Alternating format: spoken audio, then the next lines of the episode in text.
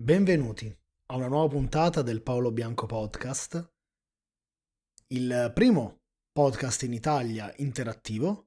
E prima di introdurre infatti l'argomento di oggi, quello di cui parlerò, voglio ricordarvi che su Spotify, sotto ogni puntata trovate un box in cui mi potete raccontare, scrivere qualsiasi cosa che potrei usare come spunto, posso rispondervi, può essere una domanda, può essere un ragionamento, qualsiasi cosa All'interno invece della descrizione del podcast, quindi cliccando sul podcast, non sul singolo episodio, trovate invece in basso nella descrizione un link. Quel link vi, vi, porterà a una pagina di Anchor nella quale voi potete gratuitamente, senza installare nulla, registrare un vocale che io posso ascoltare e addirittura in, in, inserire nelle prossime puntate per rispondervi, anche qui prenderlo come spunto di ragionamento. Benvenuti dunque a una puntata del Paolo Bianco Podcast diario sulla salute mentale. Oggi puntata che parte da un caso, come dire, di un caso pubblico. E il titolo di oggi è Essere bella. Un bel titolo un po' clickbait. Ne parliamo dopo la sigla.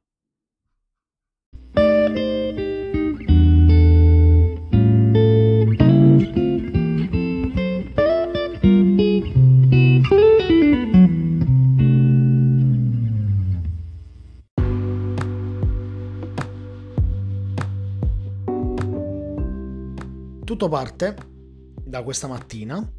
Mi sono svegliato come ogni mattina, ci mancherebbe altro, eh, molto presto.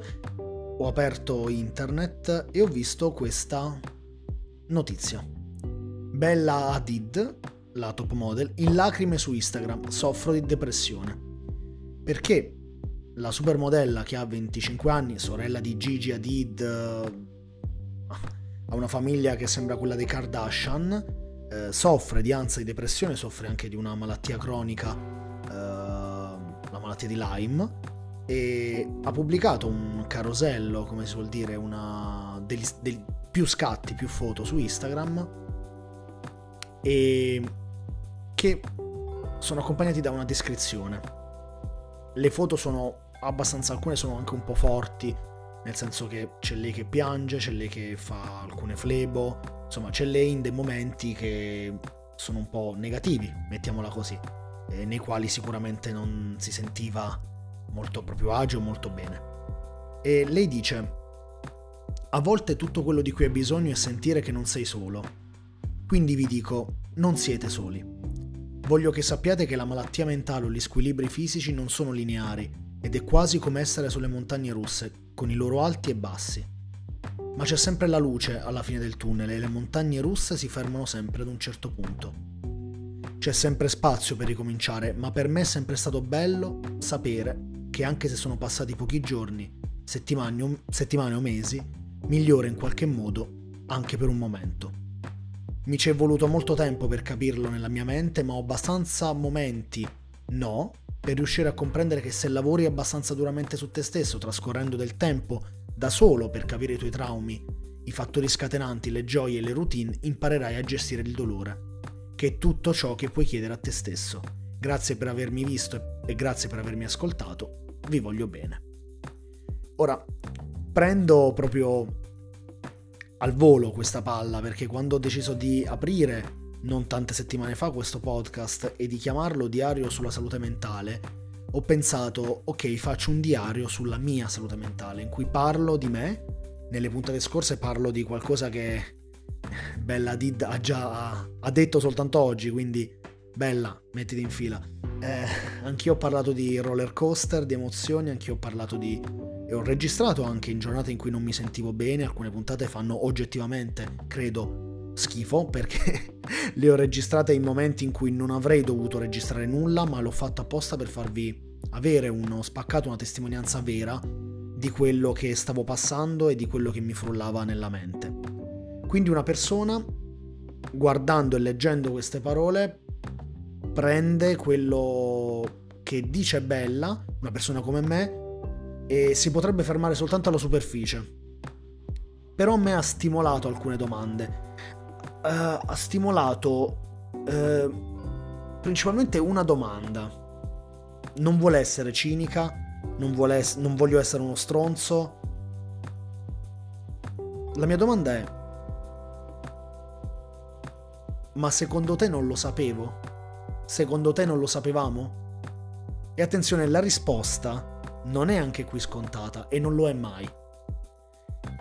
Perché da come ha scritto Belladid, lei ha voluto dare una testimonianza molto forte della sua vita, di quello che ha passato e ovviamente non possiamo che, come dire, accettare il suo messaggio e prenderne ovviamente le... Eh, abbracciarla, come dire, in un, in un abbraccio ovviamente virtuale.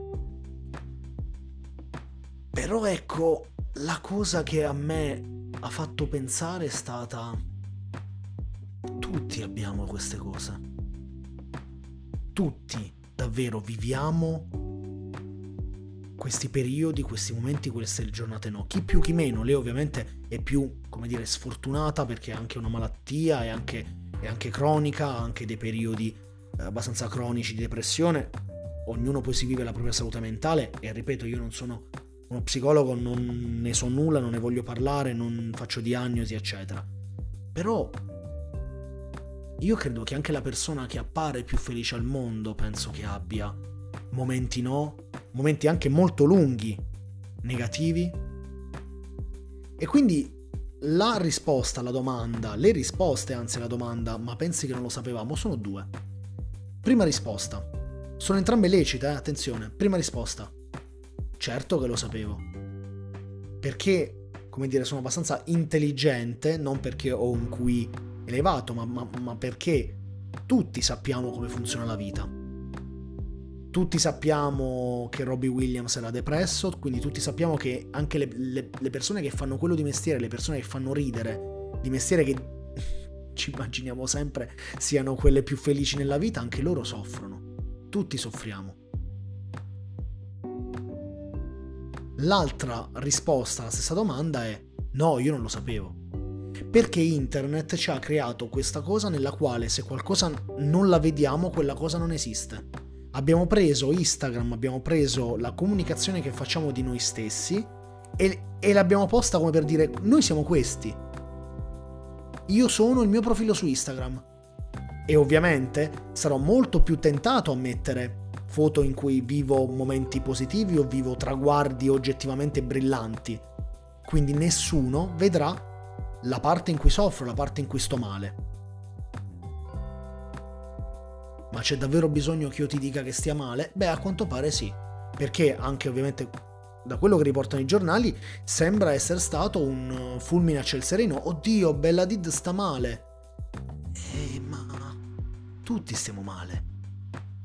Tutti nella nostra vita abbiamo dei periodi più o meno lunghi, brutti, tutti soffriamo, tutti abbiamo la nostra croce, come direbbe mia nonna, e chi a qualcuno è più pesante, a qualcuno è più leggera, però, come dicono anche i romani, a chi tocca non si ingrogna, nel senso che a chi tocca il destino non può dare la colpa a qualcuno, non si può dare la colpa a qualcuno. C'è a chi capita e a chi no.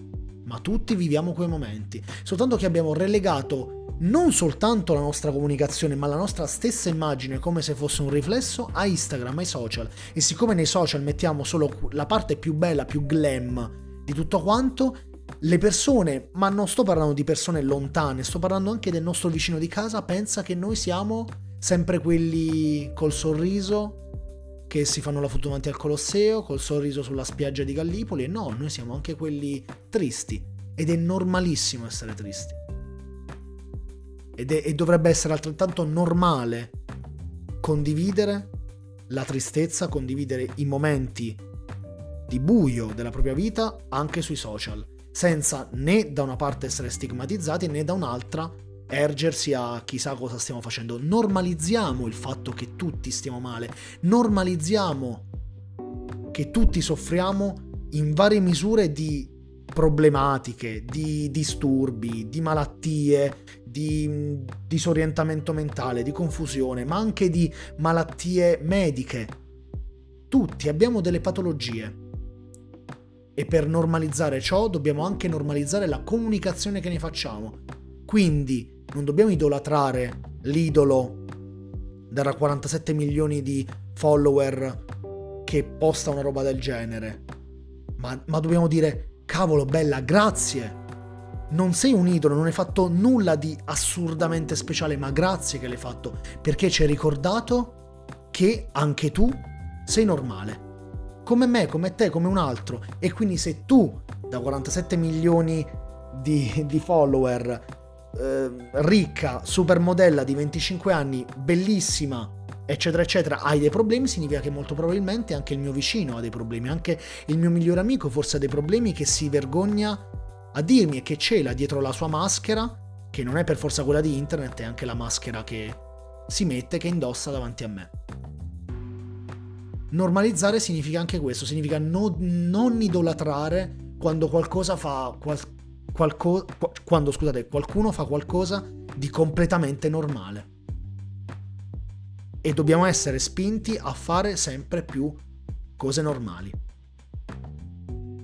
Dall'altro lato però, questa è una riflessione che anche questa non voglio che sia cinica, questo discorso non è cinico, io mi, mi piace molto quello che ha fatto Bella, però non, non, non posso non rendermi conto che la comunicazione di cui lei vive e di cui lei ha usufruito per ottenere anche quei soldi, quel successo, quei follower, quel potere in senso figurato, in senso metaforico, ma anche non, sono frutto di una comunicazione che comunque lei ha scelto.